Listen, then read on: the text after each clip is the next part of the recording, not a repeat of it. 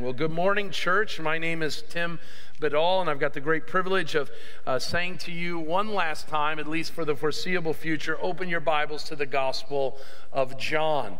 For almost the last year, 44 weeks, uh, to be exact, we have opened to this gospel that is written by Jesus' best friend, the Apostle John. And John has written in such a way that he wants us to meet Jesus. And we've met Jesus. In fact, at the beginning of this gospel, we meet this Jesus who is unlike any other that we've ever been in contact with. In the beginning was the Word, and the Word was with God, and the Word was God. This Jesus that we've met is one of a kind. This Jesus that we've met is the one who created us. He is the one who knit us together in our mother's wombs. He is the one who has purposed our lives even before our first breath is taken. That God, that person of Jesus Christ made a decision to do the absolute unthinkable thing in verse 14 of John 1, it says that he made his dwelling among us. He put on flesh. He met us. He interacted with us. He talked with us. He walked with us. He laughed with us. He cried with us. He did life with us. We have met this Jesus. John has told us about this Jesus. But even more than just meeting Jesus or having some glancing interaction with Jesus, we have noticed also that we have learned from Jesus. John has told us that Jesus did a great many things, many of which are recorded here, but not all of them. And they are to declare this simple truth this Jesus, who is God, who put flesh and lived amongst us, came that you and I might have life by trusting, believing, and hoping in his death, burial, and resurrection. Jesus came so that you and I might have life. And everything points to that moment and that time where Jesus came to save us from our sin. Now, all of this, the meeting of Jesus, the learning of Jesus, and learning about Jesus, should lead us to something. And that is to trust, to believe in Jesus. 90 different times in this book, John is going to say that someone did, or someone should, or someone will believe. That is to put all their faith, all of their hope, all of their trust in Jesus. It is to take the uh, proverbial eggs in our basket and to put them all into the basket of Jesus. Believing He is our only answer, believing He is our only hope, believing He is the only way back to God. 44 weeks. 44 weeks we have sat under this teaching from Jesus' best friend, and it leads us to a moment of truth. A moment of truth. Those moments in time where everything seems to hinge for the future. Depending on that decision or that action you make in that moment, declares and demonstrates how life is going to be lived out in the moments to come. For the student, that moment of truth is final exam time that moment where we are uh, evaluating did we listen to the lectures? Did we take the right, proper notes? Did we do all that our teacher uh, wanted us to do? Prepare us for that moment, that moment where all was going to ride on that class, on that exam at the end of the year. Within the relational world, uh, this moment of truth is seen when a young man gets on one knee and proposes and pops the question in that moment, that moment of truth, decisions are being made. Will she? Won't she? What's going to happen if she says yes? What's going to happen if she says no? That moment of truth is critical and crucial to anything moving forward. How about in the courtroom? In the courtroom, it is that moment when you stand before the judge awaiting the words guilty or innocent. Those words will send you in a trajectory one of two ways. How about in the world of business? For some of you, the uh, crucial moment of truth is you presenting something you've been working on for weeks, months, maybe years, and presenting in that moment, in that room, to your customer. Have you been clear? Have you been uh, in such a way uh, that you've explained what you're trying to sell and been uh, compelling enough for them to buy the service or the product that you're wanting them to buy? In that moment, it's the moment of truth. When it comes to baseball, probably the most significant moment of truth is the bottom of the ninth. You're down one run. There's a full count on you, and the bases are loaded. What is about to happen in that moment is the moment everybody pays top dollar to see that moment of truth. Will he hit it? Will the pitcher strike him out? Who is going to win the game?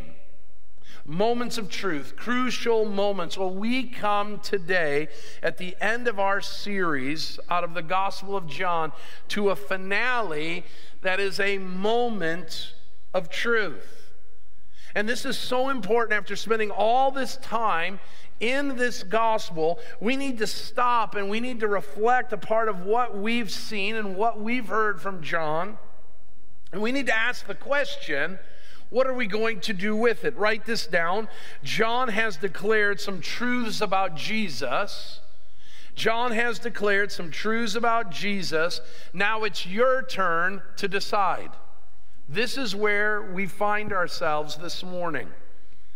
We are at a place where we need to decide will we believe in Jesus? Now, this is what John says. Turn in your Bibles to John 20, and we'll be in verses 30 and 31 for a moment. John 20, verse 30 and 31. This is what John says. In my Bible, it says this is the purpose of this book. Here it is. Now, Jesus did many other signs in the presence of the disciples, which are not written in this book. But these are written so that you may believe, that you will make a conscious decision to put all of who you are into the hands of your Almighty God. And by believing, you're believing a couple things about Jesus to put yourselves in the hands of God is to believe, first of all, that Jesus was sent by God, that he was the anointed Messiah. He is the Christ, the promised one, and that he is, in fact, the Son of God. Believing that truth about Jesus, all that John has recorded about Jesus, to believe that is to have life, vitality, uh, vibrancy, health in your spiritual life because of his name. Now, John has declared things. Turn to John 21 for a moment. John 21, verse 24, uh, second to last verse of this entire gospel, and this is what John says. This is the disciple who is bearing witness about these things. He's saying, My name is John. I'm the one who's telling it. And I've written these things, and I know that my testimony is true. John knows what he's recorded is true. He knows what he's experienced. He knows what he's seen. He knows what he's been a part of. John knows that what he's been a part of wasn't a bunch of special effects. It really happened. He really experienced these things. And now John hands it off to us and he asks the question what is your decision going to be?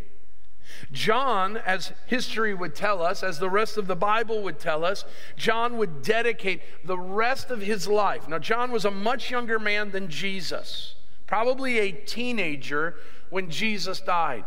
John would dedicate the rest of his life. He would outlive all of the other disciples and apostles and he would live to about 90 AD, about 60 years after Jesus died. For those six decades, he would dedicate himself, even though he was beaten, tortured, and abused, even though he was deserted on an exiled island.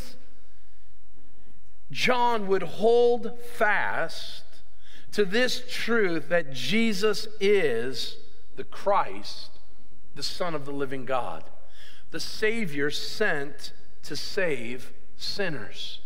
And he would put all of his weight, all of his hope, all of his trust on that. Now, the question is this morning will you and I do the same? To understand where we may be at on that journey, I want to look at three things, but I need to tell you right away that in submitting my outline, I screwed up. And I put point two as point, or point one as point two. And so this is where we're going to start. We're going to start with point two, go back to verse one, uh, uh, point one, and then we'll finish with point three, okay? So let's look at uh, what is my first point, your second point we know that we believe, first and foremost, when we trust, when we trust or are trusting the works of Jesus for salvation. Now, you might say, especially those who have been around the church world for a while, wait a minute, the works of Jesus? No, we believe in one finished work, the work of Jesus on the cross. That's what saves us. That's what makes our sin as white as snow. And the answer is yes to that. But let us remember there were two other men who died on crosses that day in John chapter 18, where it's recorded by John. And those two other individuals we don't give a lot of time and attention to. But this one in the middle, we seem to put a lot of focus and attention to. Why would we make so much of this man in the middle who died on the cross? And the answer is because of everything he did prior to the cross. You see, all that Jesus did prior to the cross is what gives us evidence that we can put our faith in him who died on the cross. And so John writes his gospel in such a way that declares these works that Jesus did. He declared seven of them, seven signs or miracles. And these miracles, each of them addressing, first of all, who Jesus was, his power and his strength, that he was wholly and solely able to address what concerns us. And number two, while these miracles showed Jesus in his greatness, what it showed us was our great need. We are a needy people, and these miracles serve as signs to that. Let's just remind ourselves where we've been in John chapter 2. We see that Jesus changed water into wine, and in doing so, Jesus shows us he's the answer to every one of our disappointments. In John chapter 4, we see Jesus healing a nobleman's son, and we see Jesus there as the answer to our doubts or any doubting that we have in this world. In John chapter 5, we see the healing of the paralytic, the one who had been paralyzed for more than 30 years. And we see in that miracle that Jesus is greater and he's the answer to any difficulty that you and I face in this world. In John chapter 6, Jesus feeds 5,000 hungry people. And Jesus there proves that He's the answer to every one of our desires. Every one of the things that we yearn for, Jesus is the answer. Later in John chapter 6, the disciples would get on a boat, and while at sea, they experienced this great storm. And we find there, then Jesus addressing the storm of their life, that He is the answer to every moment of our despair. Then in John chapter 9, we see Jesus heal a blind man. And it is here that we see that Jesus is the answer to the spiritual darkness that blinds us from seeing God and Christ in all their greatness. And finally, in John chapter 11, we see Jesus come and visit the grieving family of Lazarus. Lazarus, who's been dead for four days. And here we see Jesus raising him from the dead. And it is here that we are reminded of the truth that, yes, Jesus is the answer even over death itself. Jesus is a great God.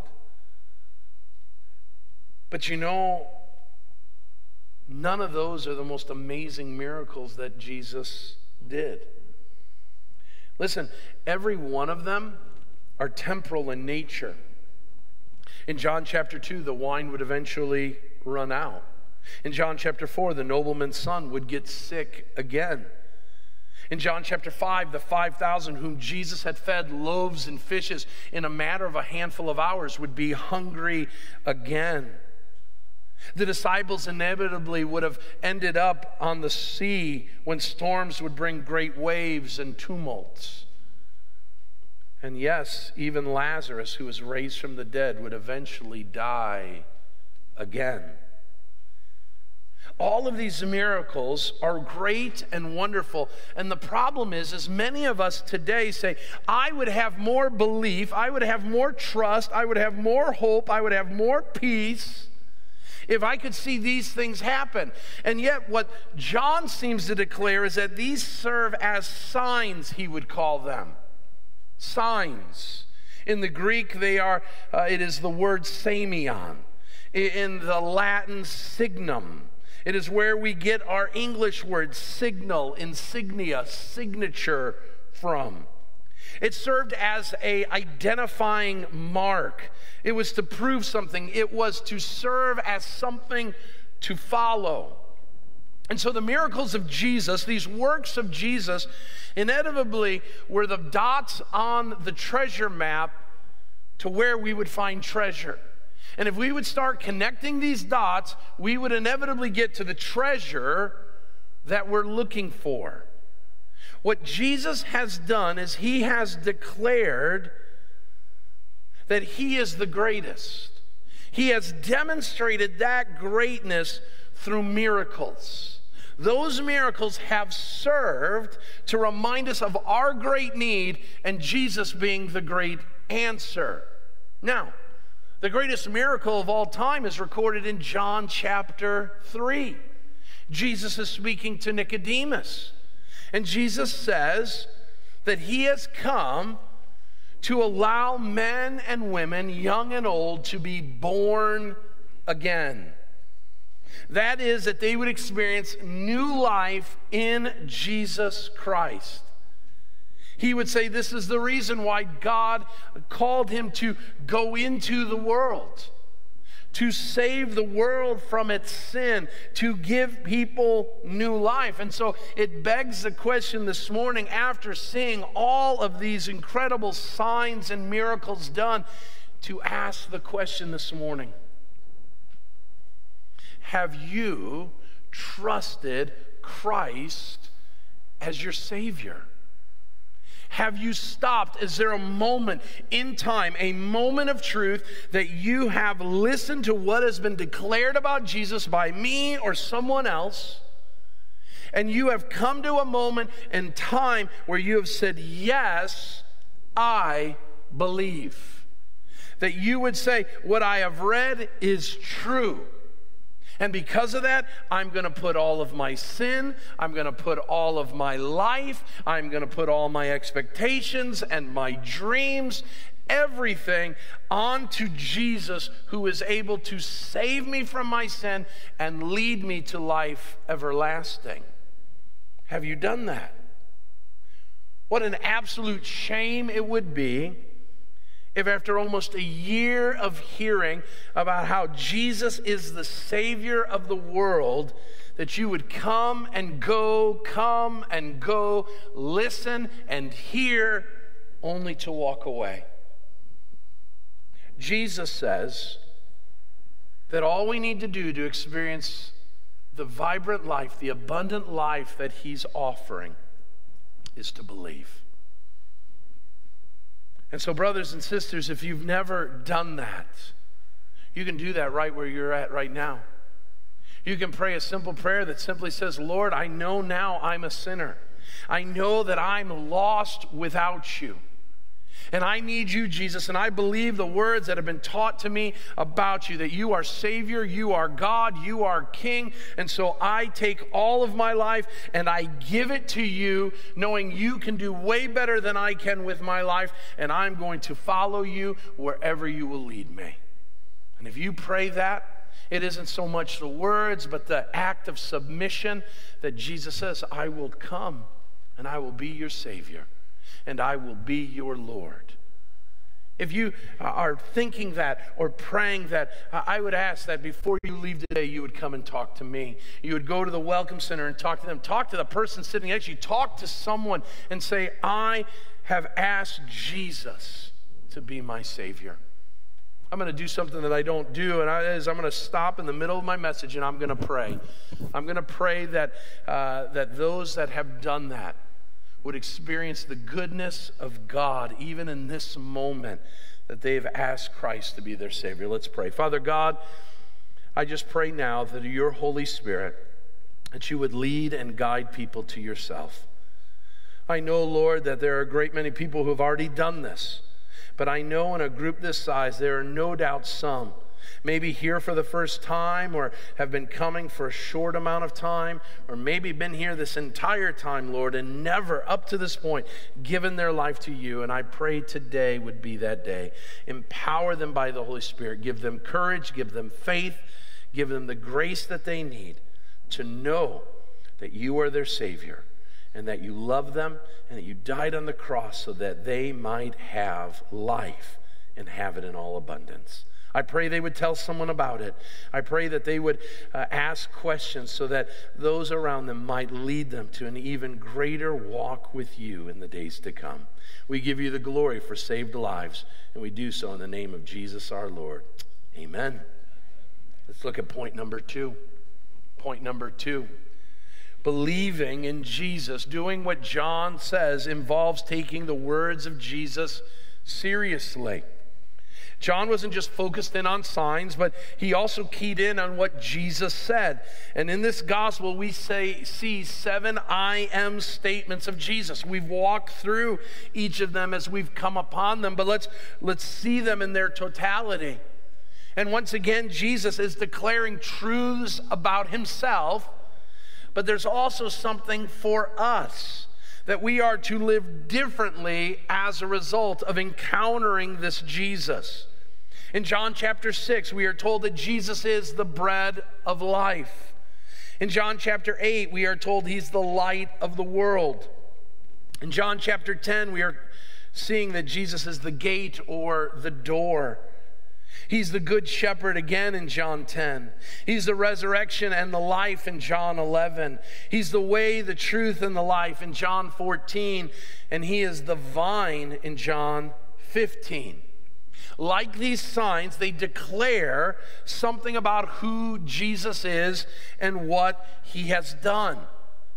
But even more than that, we can't just simply see these as declarations about Jesus, but they are declarations of how Christ's followers are to live. In order to experience the life that Jesus wants us to have, we need to take these words seriously and apply them to our lives. That's why I like what Pastor Warren Wiersbe says about these I am statements when he says the I am statements recorded in Scripture reveal the depths of the Christian life and how God's children can go deeper by living with Jesus in the present tense, meaning right now. So these statements are a roadmap to how you and I can have vibrance and, and vitality in our relationship with Jesus Christ. And so it goes like this As a Christian, we need Jesus to feed us. We need bread in this life and we need bread in our spiritual lives. And it's Jesus who will sustain us. It is Jesus who will give us the nutrients we need as we take Him in. We need Jesus because we're lost. We're lost, and so we need light in a dark world. We need the way in a way in a, in a world that says there's lots of ways. We need a gate, a door to enter this life, and we need a good shepherd to lead us and guide us every step of the way so we can experience his resurrection life in the here and now. And what that involves is the final one in John 15 that we need to be connected as branches are connected to a vine. We need to abide in Jesus, and that involves daily interaction. That involves us being deeply and intimately connected at all times to Jesus. And so, yes, these are self declarations about who Jesus is, but they are also a roadmap to how you and I experience the fullness of Christ each and every day. So the question is now that we have trusted Christ as our Savior, do we take these words seriously? When Jesus says these things about himself, do we believe them to be true? And I will tell you that that's along a spectrum. For some of us, we might take and leave these things. For others, we may do them in a serious way.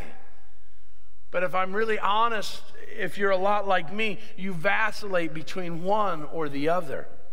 To take the words of God seriously are to recognize that apart from Jesus, you and I can do nothing.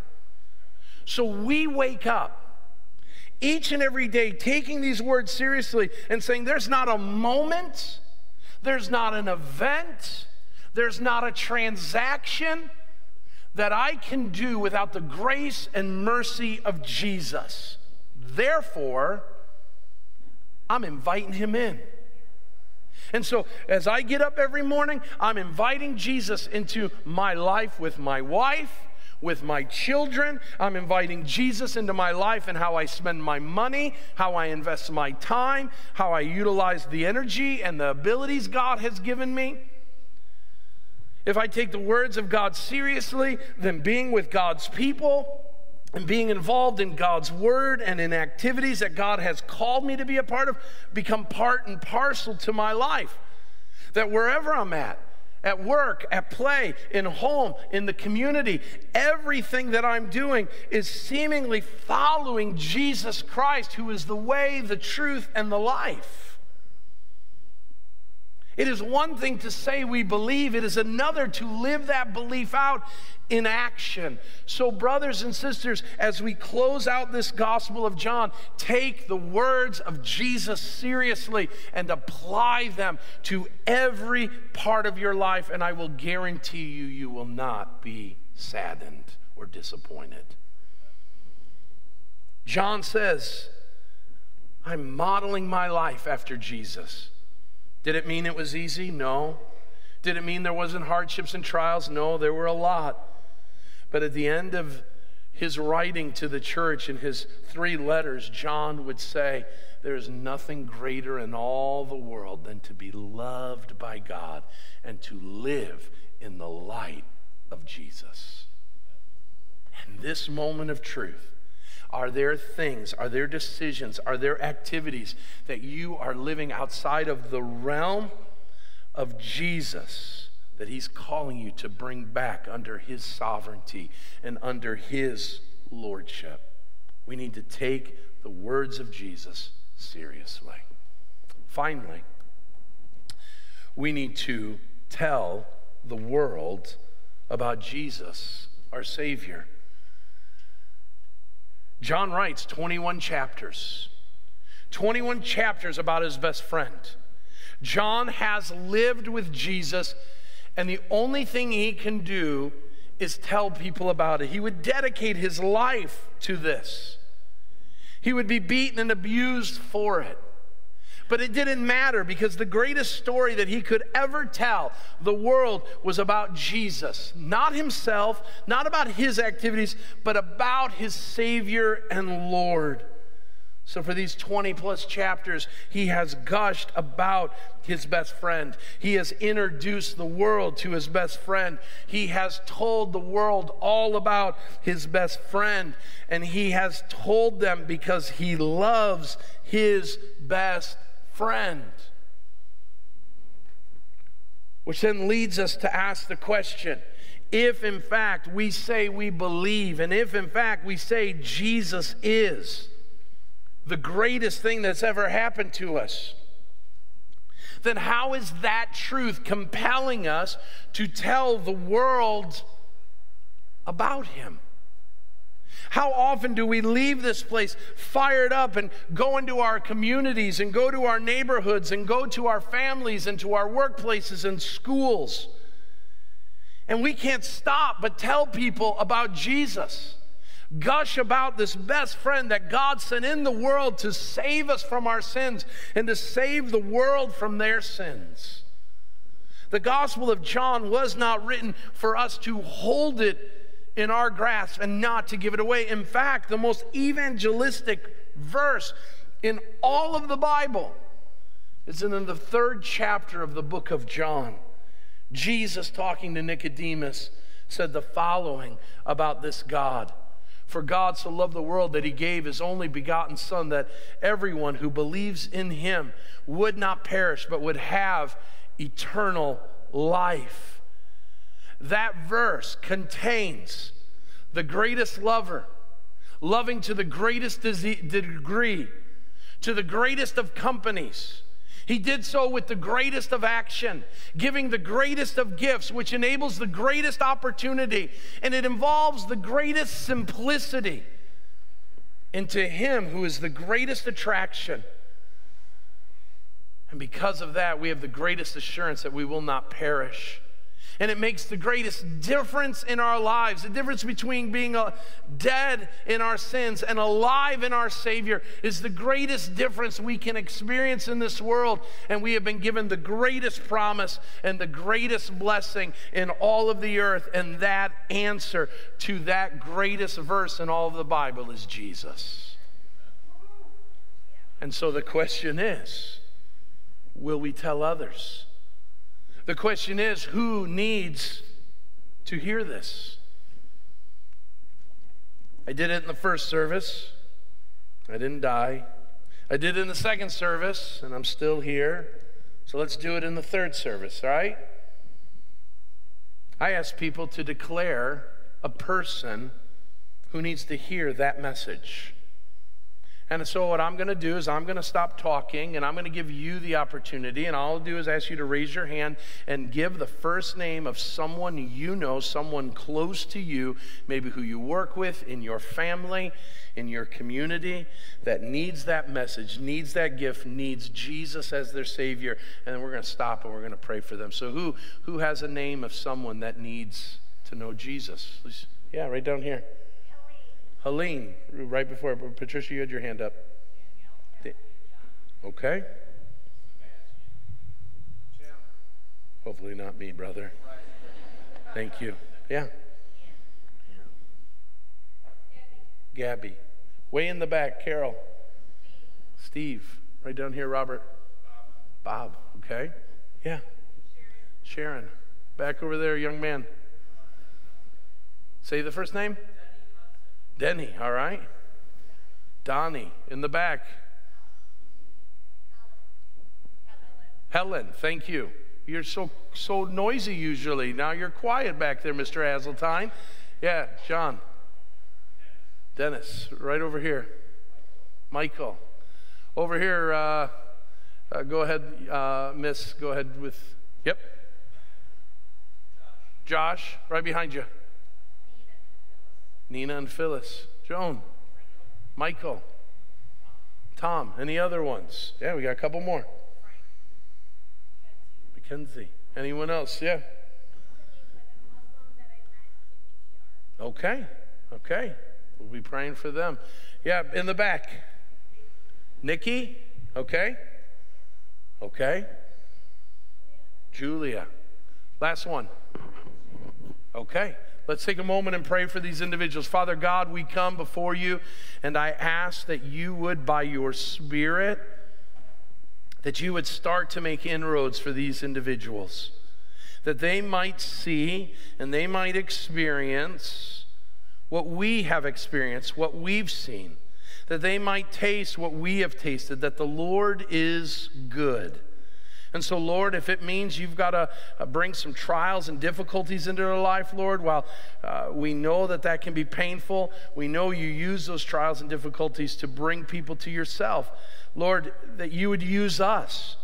So, Lord, I pray that we would find unique opportunities and experiences to be able to speak to them. Give us courage. Give us what we need, the words to say, that we might share the testimony of how Jesus has changed our lives and how He can change those around us. Thank you for these individuals and their courage, and I pray a special blessing on each of these names. And I look forward to the days and weeks to come of hearing how those individuals have taken steps closer in believing you and putting their faith and trust in Jesus. We do so in the name of Jesus Christ our Lord. Amen. Now, let me give you an assignment for those that have given names. Can I encourage you to text them? Can I encourage you to call them? Can I encourage you in this week to make a moment, a commitment to a moment that you will talk with them about Jesus and share what Jesus has taught you, what he has shown you, that you would teach and show that to others? Amen? So, how do we close out this series out of the Gospel of John? We give God glory. God sent his son Jesus so that we might be saved, and that by believing in him, we might experience the abundant life that God always wanted us to have.